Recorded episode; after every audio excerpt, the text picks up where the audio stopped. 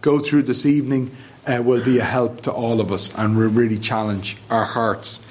Now, I just wanted to just give you a little update. Uh, many of you have asked about my daughter Sarah. She's been sick for about a month, and um, just to give you a quick update, uh, she was in hospital last week. They did a lot of tests on her, and she's doing maybe a little bit better. I am oh, I'm a bit of an optimist, you know, so I'm always, oh, she's doing better, you know. Heather might say differently, you know, um, but she's doing a, a, little bit better. But please continue to pray for her. She's she's sick and she's a bit discouraged because of the sickness going on and on.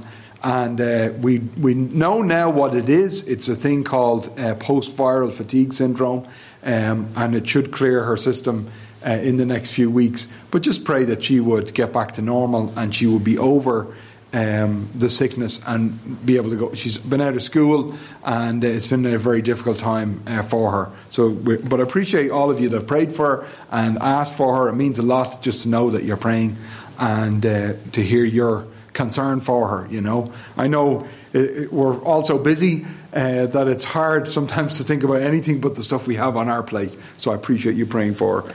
Uh, we're, uh, we are going this evening to Luke uh, chapter 8. And um, have you ever watched a child trying to lift a heavy object? An object maybe that was heavier than they could lift themselves. Um, and it's amazing to the child, it seems very, very hard, doesn't it? They're trying to lift maybe a box and it's just too heavy for that small child and it seems very, very hard to them. Sometimes, as a, an adult, you look at them and it's kind of humorous because it's like, it's not that heavy, you know. Um, I could lift that box easily.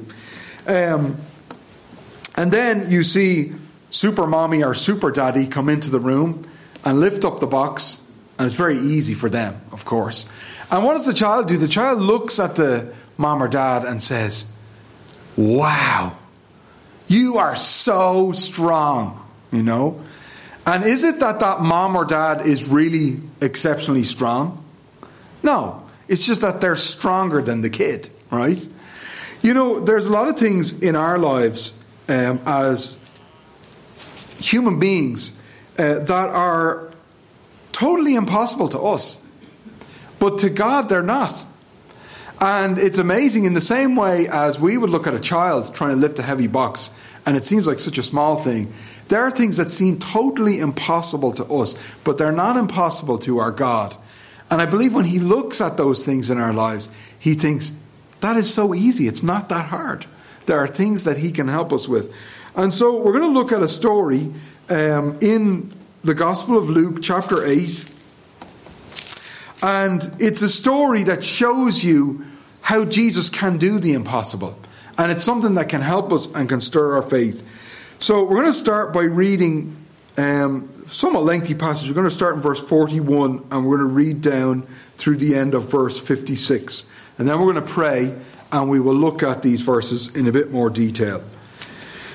Well, Luke chapter 41, it says this And behold, there came a man named Jairus, and he was a ruler of the synagogue. And he fell down at Jesus' feet and besought him that he would come into his house for he had one only daughter about twelve years of age, and she lay a dying. But as he went, the people thronged him. And a woman having an issue of blood twelve years, which had spent all her living upon physicians, neither could be healed of any, came behind him and touched the border of his garment, and immediately her issue of blood stanched. And Jesus said, Who touched me? When all denied, Peter and they that were with him said, Master, the multitude throng thee and press thee, and sayest thou, Who touched me? And Jesus said, Somebody hath touched me, for I perceive that virtue is gone out of me. And when the woman saw that she was not hid, she came trembling, and falling down before him, she declared unto him before all the people for what cause she had touched him, and how she was healed immediately. And he said unto her, Daughter, be of good comfort. Thy faith hath made thee whole. Go in peace. And verse 49 says, While he yet spake, there cometh one from the ruler of the synagogue's house, saying to him, Thy daughter is dead, trouble not the master. And when Jesus heard it, he answered him, saying, Fear not, Believe only, and she shall be made whole. And when he came into the house, he suffered no man to go in save Peter and James and John and the father and the mother of the maiden. And all wept and bewailed her. But he said, Weep not, she is not dead, but sleepeth. And they laughed him to scorn, knowing that she was dead. And he put them all out and took her by the hand and called, saying, Maid, arise. And her spirit came again, and she arose straightway, and he commanded to give her meat. And her parents were astonished, but he charged them that they should tell no man what was done. The passage we just read really it's a two for one story, okay? It's two for the price of one. There's two stories uh, in the same passage. There's one story that's interrupted by a second story in the middle. And really, we're going to focus on the first story tonight and uh, look at that. But before we do, let's just ask the Lord to help us understand His word. Father, we thank you, um, Lord, that we can be here tonight. And God, we just pray as we open your word, um, Holy Spirit, that you will be our teacher. Uh, Lord, help your word to be clear and to make sense to us. And Lord, we pray that you'd apply right to our hearts and where we need it most in our lives the truths that we're about to look at. And Jesus, help us to see you. Lord, we we need to simply see you again and afresh. And uh, Lord, help us to see the simplicity that is in Christ uh, tonight. And Lord, we commit this time to you now. Lord, we pray you protect us from the evil one. Uh, Lord, that no one would be hindered from getting what you have for each of us to hear from you tonight. And uh, Lord, we just pray that now uh, that you be glorified in all that's said and done. In Jesus' name, amen. Now, in this story, there's several characters, okay? And the first character that we meet is a man named Jairus, okay? Jairus was, it says in verse 41, he was a ruler of the synagogue. He would have been a leader in the synagogue. Of course, the synagogue, uh, as I'm sure you know, was a place where the Jews would come together to worship God, to read the Word of God, and uh, the rabbi would explain the Word of God and teach people the Word of God. Um, and Jairus, he was a ruler of the synagogue, and he would have been in charge um, of the synagogue services. Um, he would have been responsible for maintaining and cleaning the building. And, you know, he would have been a religious man, would have been a respected man in the community uh, there in that place. Okay? Um, now, also remember that Jairus would have been a part of the religious establishment that was against Jesus, that did not believe he was the Messiah by and large, that believed he was an impostor. Okay? So a lot of the, uh, in fact, uh, in the book of John, it talks about one synagogue where if you believed on Jesus, you would be kicked out of the synagogue. That is what the, the synagogue leaders had agreed. Okay? So Jairus, he's a part of this. He's a part of the synagogue um, that is very much against Jesus. Yet he comes to Jesus. And notice how he comes to Jesus in verse 42. Um, sorry, verse 41. It says he fell down at Jesus' feet and he besought Jesus that he would come to his house. You know, he fell down in worship and humility before Jesus. You know, this religious leader. Um, he it says he besought Jesus. In other words, he urged Jesus. He pleaded with Jesus. He literally came to Jesus and he said, Please, please, Jesus, come to my house. He pleaded with him. Okay? You know, not very dignified behavior for a respected member of the community. Why would he do that? Why would he humble himself so? Well, very, very simply, because he had a child that was sick and about to die. Okay? He had a child that was very, very sick. Now, uh, notice in verse 42, his daughter was 12 years old. Do we have any 12 year olds here tonight? All right. Okay, Rebecca is 12. Any other 12 year olds or 11 year olds? I have a little girl who's almost 12. Okay. And you know, 12 is a very important age for a young person. Uh, you know, it, it, seems like a child is becoming an adult or, or becoming grown up. You know, I talk to my daughter Ruth and I look at her and I think, What happened to you? Like, you're not a kid anymore. She's growing up, you know. And that's an amazing age. Like, eh, 12 is full of promise. And this young person is becoming a grown up and, you know, thinking big thoughts and full of ideas and all of that. Well, can you imagine this man? That was his only daughter. And he and his wife, they loved their daughter. And she's 12 years old. She's just, uh, you know, at that wonderful age, and everything is new, and, and she's growing up, and she gets sick. And she gets sicker, and she gets sicker. And finally, they realize that unless something changes, she's going to die. She is going uh, to die. And they knew that she was sick. And you know, people do crazy things when someone they love is in danger, don't they?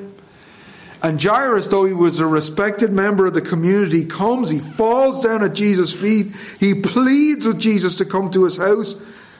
Why? Because he was desperate and he had heard that Jesus had healed people. And so he swallowed his pride. He said, We're going to go and try this. We're going to go and visit Jesus. He swallowed his pride. He came to Jesus, even though he knew he'd be looked down upon by some for doing it. Even though he knew he would make a fool of himself in some ways, he said, My daughter's dying. I've got to do something about it. And so he went to Jesus uh, to ask uh, Jesus to heal him. Well, Jesus agrees to go. You know, Jesus loved to heal people and loved to help people in those practical ways. And so he goes to go with them. But there is an interruption. Okay? Notice in. Um, Verse 42, the end of verse 42, it says, But as he went, the people thronged him. So there's a big crowd of people. Jesus has just been teaching, and as he leaves to go to Jairus' house, he can't get through this crowd. I mean, there's a huge crowd of people. And you know the story. We're not going to uh, spend a lot of time on it um, because we want to finish the story of Jairus. But this woman, she has an issue of blood. She's constantly bleeding. It's very difficult. She spent all kinds of money on doctors, and she wasn't any better at all. And she was still just as sick as when she began her treatment. She comes to Jesus and she just touches the hem of the robe or the cloak that he was wearing, and immediately she's healed. I mean, she had tried for years everything she could think of, and it hadn't worked. And just by touching Jesus, she was instantly and completely healed. You know? That was that's the power of Jesus. That was what he could do as he walked this earth, and that is what he can still do in our lives. He can help us. He is powerful. There is nothing that is impossible to him. It is effortless, if you will for Jesus to intervene in the most difficult situation, the most long standing situation, and help and turn things around.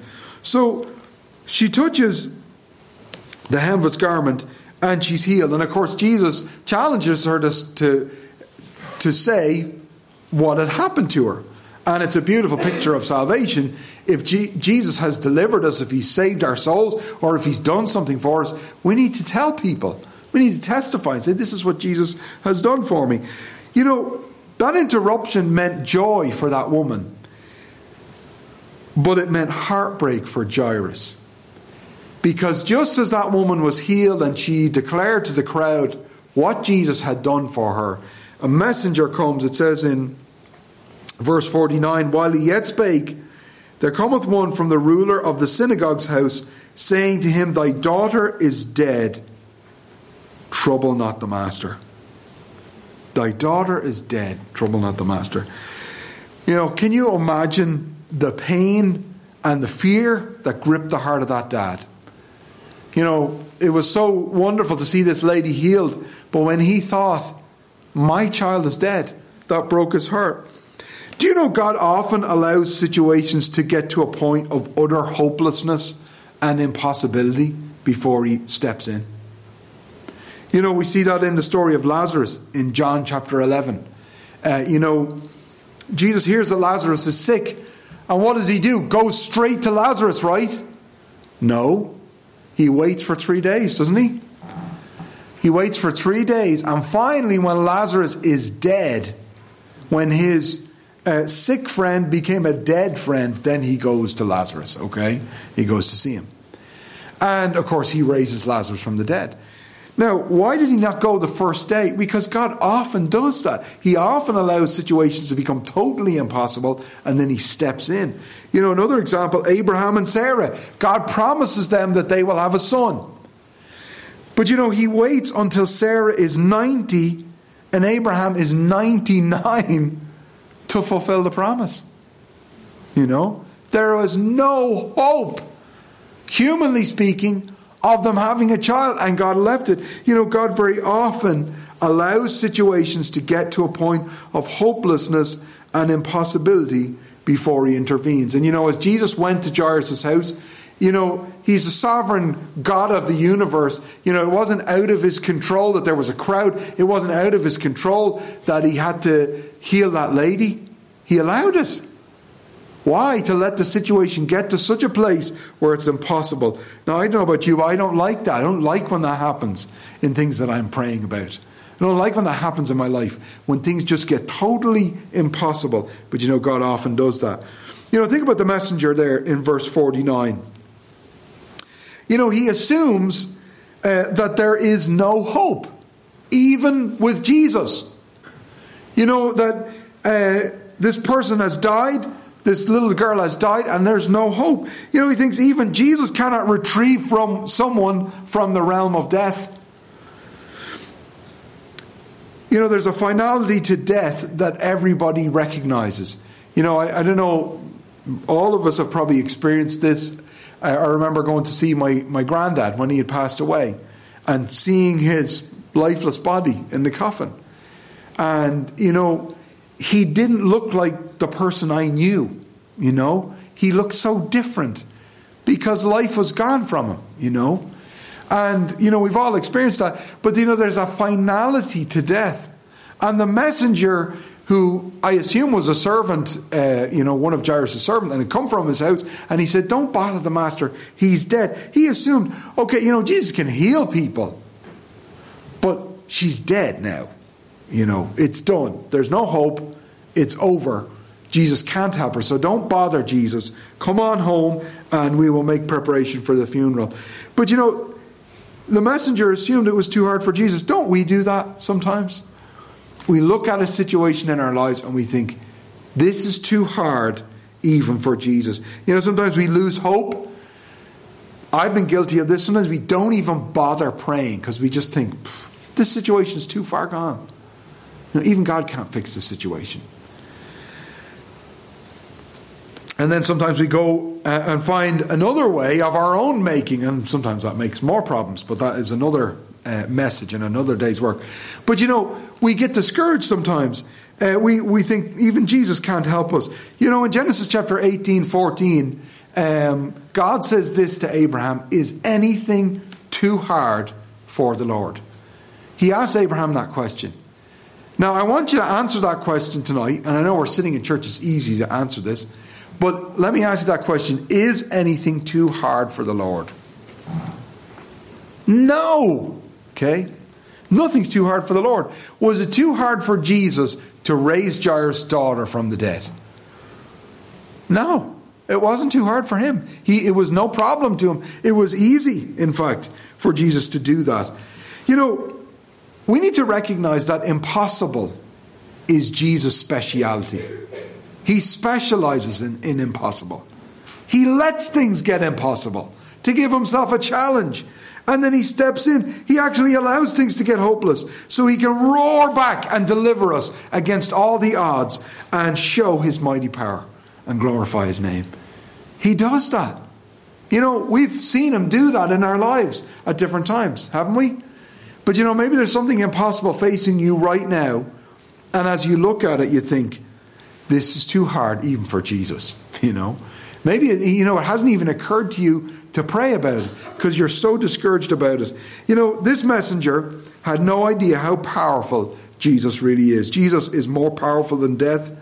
The Bible says he is the resurrection and the life. He rose from the dead and he can raise anyone who will believe in him. Death is no insurmountable barrier to the mighty Jesus. He flits from death to life and from uh, life to death effortlessly. That's our Jesus. He's powerful. You believe that tonight? On a Wednesday night when you're tired and you've worked hard today and you're ready to go to bed, yeah? Okay? you know, but do you know Jesus? He's powerful. He is the resurrection and the life. Now, I want you to notice Jesus' response to the messenger. He doesn't scold him, and um, he doesn't um, reject him. Here's what he says to him in verse 50. But when Jesus heard it, he answered him, saying, Fear not, believe only, and she shall be made whole. Now, it seems that Jesus is replying to the messenger, but obviously he's addressing Jairus as well, because you can imagine Jairus. I mean, imagine that moment where they're finished with the lady who's just been healed, and they're about to go to Jairus' house, and the messenger comes up. And imagine the feeling in Jairus' heart when he hears what has happened. She's dead. You know, the very thing that I feared, the very thing that every waking moment I have worked to avert has happened. She's dead. She's gone. Can you imagine? You know, can you imagine the feeling of uh, pain you know, Jesus was going to heal her, but by some cruel twist of fate, we got interrupted and now she's dead. And Jairus' heart is filled with fear, with pain, with sadness. You know, Jesus says to Jairus and to the messenger, Fear not, fear not. Do you know fear is the deadly enemy of faith? We can't believe God, we can't have faith in God when we are afraid.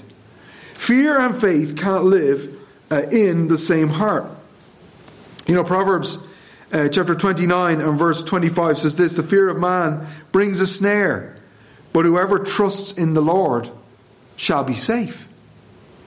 You know, they're, they're enemies. You know, uh, I can't fear man and trust God. I can't trust God and fear man. I'm going to be doing one or the other. Okay? So fear and faith are opposites. You know, Franklin D. Roosevelt said this. It's a famous quote The only thing we have to fear is fear itself. And for a Christian, that's really true. You know, because if our Christian life is about faith and it's about dependence, when fear comes in, we are crippled in our faith. We can't depend on God, and everything can quickly fall apart. So we've really got to watch fear in our life. But Jesus says, Don't fear. What does he say? Fear not. Believe only. Believe only. Think about that. Jesus requires faith. He demands that we believe him in order for him to do certain things. You know, somebody had to believe Jesus in order for the daughter to be healed. Fear not, it says in verse 50, believe only, and she shall be made whole. The implication was if you let fear dominate you and you don't believe, she won't be made whole. You know? And somebody had to say no to fear, say yes to faith, and believe Jesus in order for that little girl to be, to be healed. And you know, it's true in our lives too. That Jesus requires faith. Now, I'm glad Jesus requires faith, but faith is the only requirement. It's not difficult, it's not complicated. Jesus says, Fear not, believe only. And how simple that is. You know, Believe only, that's the key to Christianity. It's the key to being saved, is to believe only. It's the key to the Christian life, walking with God, is to believe only. You know, so often uh, we can, our, our flesh tends towards depending on ourselves. And we can get caught up in doing so many things in our own strength and get away from that simple command of Jesus right here believe only. Fear not. Believe only. You know, Jesus is all you need. Jesus is all you need to face the impossible challenges that you and I face. And I know I have some impossible challenges in my life. And you know what? Jesus is enough for those things. He wasn't daunted by the fact that this little girl had died. He knew that he could help her. And so, fear not, believe only. Now, notice the interaction with the mourners in verse uh, 51. Notice first in verse 51, he says, uh, And when he came into the house, he suffered no man to go in save Peter and James and John, and the father and the mother of the maiden. Interesting who Jesus brings in. Um, he brings a small group of witnesses to accompany him as he goes to heal this girl. First of all, he brings the distraught parents, you know, but they were believing. You know, think about it. Uh, Jairus had enough faith to let Jesus come to his house and heal his daughter, raise his daughter from the dead. He didn't say, Oh no, Jesus, there's no point. He let Jesus come. That was faith. That was faith on Jairus' part. He believed that Jesus could do this. His heart wanted to be afraid, but he chose to believe God in the face of his fear. Then he brings the inner circle of disciples, Peter, James, and John. You know, they needed to see this. They needed to see uh, Jesus do this, and he brings them with him. You know, he brings those who were willing to believe him into this room, and they saw this miracle up close and personal. Now, it's interesting in verse 52 when they arrive at the house, uh, the funeral has already started, if you like, okay? And, you know, when you go to a funeral in Ireland, generally, you know, people are sad, people are crying, um, but it's it's usually pretty orderly. It's it's usually pretty dignified. You know, sometimes somebody's having a very difficult time. It's it's an awful time, uh, you know, when somebody passes away. Um, but when you go to a funeral in the East, even to this day, I mean, the people they really cry for the the person that has died. They really mourn. I mean, they roar and cry loudly. I mean, it's almost like the louder people cry, the more honored this person is at the funeral. And this was very much true in the days of Jesus. And so they arrive there at the house, and the funeral's already begun. These people are mourning. I mean, they are weeping and wailing and roaring uh, for this poor girl that has died. And Jesus says a very uh, strange thing to them, to their minds. He says, Weep not, she is not dead, sleepeth. She's not dead. No, she was she was really dead. But you know what? She wasn't going to be there long. She wasn't going to be in the realm of death very long. Jesus says, in effect, her death is not permanent, it is a temporary sleep. I am about to raise her from the dead. And it's similar to what he said about Lazarus. He said, Lazarus sleeps. And the apostles, the, the disciples were like, oh, well, if he sleeps, you know, he'll get better. And Jesus says, guys, he's dead. Okay, you know, because they didn't understand. And in the same way, uh, Jesus is, he says she's she's not dead. She she's merely sleeping. And notice the response um, of the mourners demonstrated that she really was dead. Everyone knew she was she was gone. She had passed away. Uh, she was dead. It says in verse fifty three, and they laughed him to scorn, knowing that she was dead. Can you imagine going from loud crying to loud laughing, just like that, the minute Jesus said that. And they laughed at him. The response, they laughed and mocked Jesus, and they knew that after a serious sickness she was indeed dead. You know, how the laughter of those mourners must have smarted for Jesus. You know, he's, he's God. He's the Lord of life, and he was able to raise her from the dead. The impudence, the cheek of those mourners to laugh at the Creator. But they did, they laughed at him. You know, we can look at them and say, oh my, how could they do such a thing? Do you know Sarah laughed when God said she was going to have a child and she was past childbearing years? She laughed. She laughed. You know what? We might look at those mourners and say, how could they do that? But you know, in our humanity, sometimes we find it difficult to believe that Jesus can change the impossible situations in our life. You know, we might have a situation we're facing, and it's like the situation is as good as dead. It's just, there's no way to fix it. And we might look at that situation and we say, what can I do about it? Nothing can be done. Do you know what? Jesus is able to do something about that situation. And this is so simple, but have you thought to bring it to Him? If you're discouraged about the situation because it's gotten worse, have you thought to continue bringing it to Jesus? Because Jesus often allows things to get worse before He steps in and delivers us. It's a pattern in the Word of God. They laughed at Him, and we can identify with that. You know, your most distressing worries are not impossible to Jesus. The things that keep you up at night are not beyond Jesus' power. I mean, do you believe that tonight? You believe, if you believe that, say amen. Amen. amen. It's true. Let's notice the miracle. Verse 54 it says, And he put them all out and took her by the hand and called, saying, Maid, arise. You know what I love about uh, this part of the story? Is that Jesus just so effortless, effortless, effortlessly raises her from the dead. You know, it wasn't hard for him. You know, he didn't have to do some long ritual. He didn't have to fast and pray for 24 hours. He just says, Get up. And what does it say in verse 55? Her spirit came again, and she arose straightway, and he commanded to give her meat. You know, it's so easy for him. That's our Jesus, how effortlessly he raises her from the dead, undeterred by the insulting laughter of the mourners, oblivious to the assumption of the messenger that the situation is hopeless, utterly beyond remedy, even to Jesus. He takes the young lady's hand and with determined confidence, he commands the corpse to get up, and she does instantly.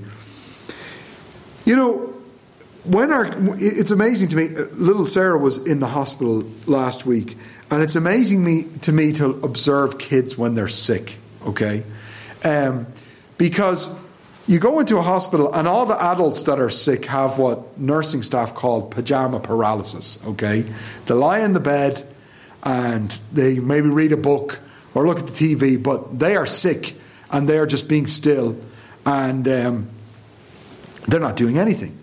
But kids are a totally different story. Kids can be quite sick and they're still bouncing off the walls. I mean, they'll go into the toilet and vomit, and then they'll be running down the hallway the next minute, you know. Uh, the one thing that changes is they're usually very grumpy, you know. Kids are, are very grumpy when they're sick, uh, you know. But you know your child is really, really sick when they won't eat. You know, I remember my mom used to say that to me. Uh, I remember as a kid, you know, I'd really lay it on thick once in a while and say, Mom, I'm too sick, I can't go to school. I just feel so rotten. I can't go to school today, you know. And um, so, uh, you know, I'd convince her that I was very, very sick. And she'd say, Okay, you can stay home from school. And about lunchtime, you know, she'd make some lunch and I'd come in and I would I'd eat the table. You know, I would eat so much lunch. And here's what she would always say: "You're eating well for a sick boy." You know, she said, "You're not obviously not that sick." you know, and we know kids are sick because they don't want to eat. And what does Jesus do? The first thing he does uh, when this girl is raised from the dead is he says, "Give her something to eat." Why did he do that? This is very interesting. When kids are sick, they, they uh, if they're really sick, they don't want to eat. And this little girl had been deathly sick and no doubt had not been able to eat. But Jesus commanded that they give her food to show her that she wasn't just raised from the dead, that she was completely whole. Remember what Jesus had said in uh, verse 48. He said, uh, sorry, in verse uh, 52, Weep not, she is, I'm sorry, verse 50, third try. Fear not, believe only, and she shall be made whole. In other words, healthy and Jesus had not only raised her from the dead, but she was completely healthy. Whatever sickness she had had before she died, she was completely recovered from. And Jesus said, Give her some food to demonstrate that she was healthy again. Now, her parents, of course, were astonished. You can imagine. You know, think how astonished you would be if uh, that impossible situation that you've been praying about was fixed by Jesus miraculously just like that. Okay? They were astonished. Perhaps they laughed, maybe for a different reason than the mourners who just a few moments before had laughed because they thought Jesus was crazy when he said, She's not dead, uh, she's only sleeping, and went in to raise her from the dead. Um, you know, these parents were astonished. You know, God understands our humanity, He knows we are but dust. But oh, if we would just believe Him. You know, maybe it's a trembling faith. Maybe we need to come like another daddy in the Gospels who had a sick child and came to the Lord and he said, Lord, I believe, help thou mine unbelief. You know, his faith was trembling, it was small, but he said, Please help me. You know, if we would just come to Jesus like that and uh, even in our weakness, to cry out to him. You know, we are weak. But we serve a great God. And, you know, it's a big help uh, to me to recognize that faith is. Uh, the key to faith is not my faith being strong, if you like, but it's recognizing who my God is. If we can recognize who our God is, faith becomes, in a sense, easy and simpler. And then notice in verse 56, Jesus tells them, uh, he charges them that they should tell no man what was done. You know, why would Jesus do that? You know, this is one of his greatest miracles. He actually raised somebody from the dead. Why would he do that? You know, Jesus was not on earth to get famous or to make a name for himself. He did these miracles, number one, to reveal himself as the Messiah, and number two, to genuinely help people who had physical needs, practical needs in their life. That's why he did these things. But he wasn't here to draw attention to himself. Uh, Isaiah 42 verse 2 says this He shall not cry, nor lift up, nor cause his voice to be heard in the street. And Jesus didn't go out of his way uh, to draw attention to himself. Uh, he really was there to help people and to reveal himself as the Messiah. But he wasn't interested, it wasn't about his reputation or his fame, if you like. Now, let's think about this story just for a, a minute as we close and how it applies to us. What impossible problems do you face? You know, all of us have them. Things that maybe have come to mind as we've gone through this story and, and looked at this, uh, the principles that come from this story. You know, your family, how real it is for us to have worries about our family, about our kids, about our marriage, about our extended family. And there are people that we love, that we care about, and it seems impossible sometimes. Let me challenge you. Number one, if you haven't brought those things to Jesus, bring them to Jesus. Again, impossible is Jesus' speciality. It's no problem to him. In fact, he often lets things become impossible so that he can step in for his glory and for his power. Secondly, you know, think of ourselves. Is there something impossible that you face in, in your own life? You know, are you in bondage to something? Do you face some circumstances just in your own life personally that seem impossible? Have you thought to simply bring them to Jesus, to ask Him to help you, to come like uh, Jairus uh, and not worry about, you know, what anyone thinks about you and humble yourself and just come to Jesus and say, Lord, help me. Come to my house. There's a mess at my house. I need your help. You know, it's so simple. But have we cried out to Him? You know, have you been discouraged maybe because things have gotten worse since you started praying? That happens to me. You know, I start praying about some impossible situation, and it's like it becomes even more impossible. It's like totally never happening. You know, it's like, Lord, it's even worse. We need to recognize that, that happens. God allows that to happen sometimes. And of course, God is not the author of sin, but God allows things sometimes to get worse. Why? So that when He steps in and He delivers us, all the glory can go to Him. That we will recognize it was completely impossible. And we can bring those things to Him. Remember, Jesus lets that happen. And my question to you to, tonight as we close is simply this Are you willing to trust Him? You know, we're about to um, spend some time in prayer together. And you know, it's an ideal time to bring those impossible things to the Lord.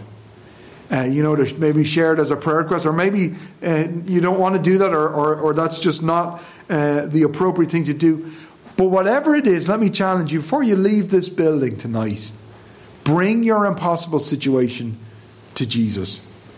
Whether you have done it before or this is the first time, bring your impossible situation to Jesus. Because, as we can see from this story, Nothing's impossible to him.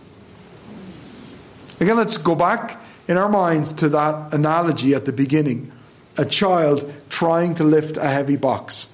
And they're trying so hard and grunting and groaning, trying to lift that box, and they can't do it. And a grown up comes in and picks it up with ease. And the child looks at the grown up and says, Wow, you are so strong. And you know what? God looks at our impossible situations like that heavy box. He said, if they would just let me help them, I could help them with that. And so let's invite Jesus uh, tonight to help us uh, with our impossible situations.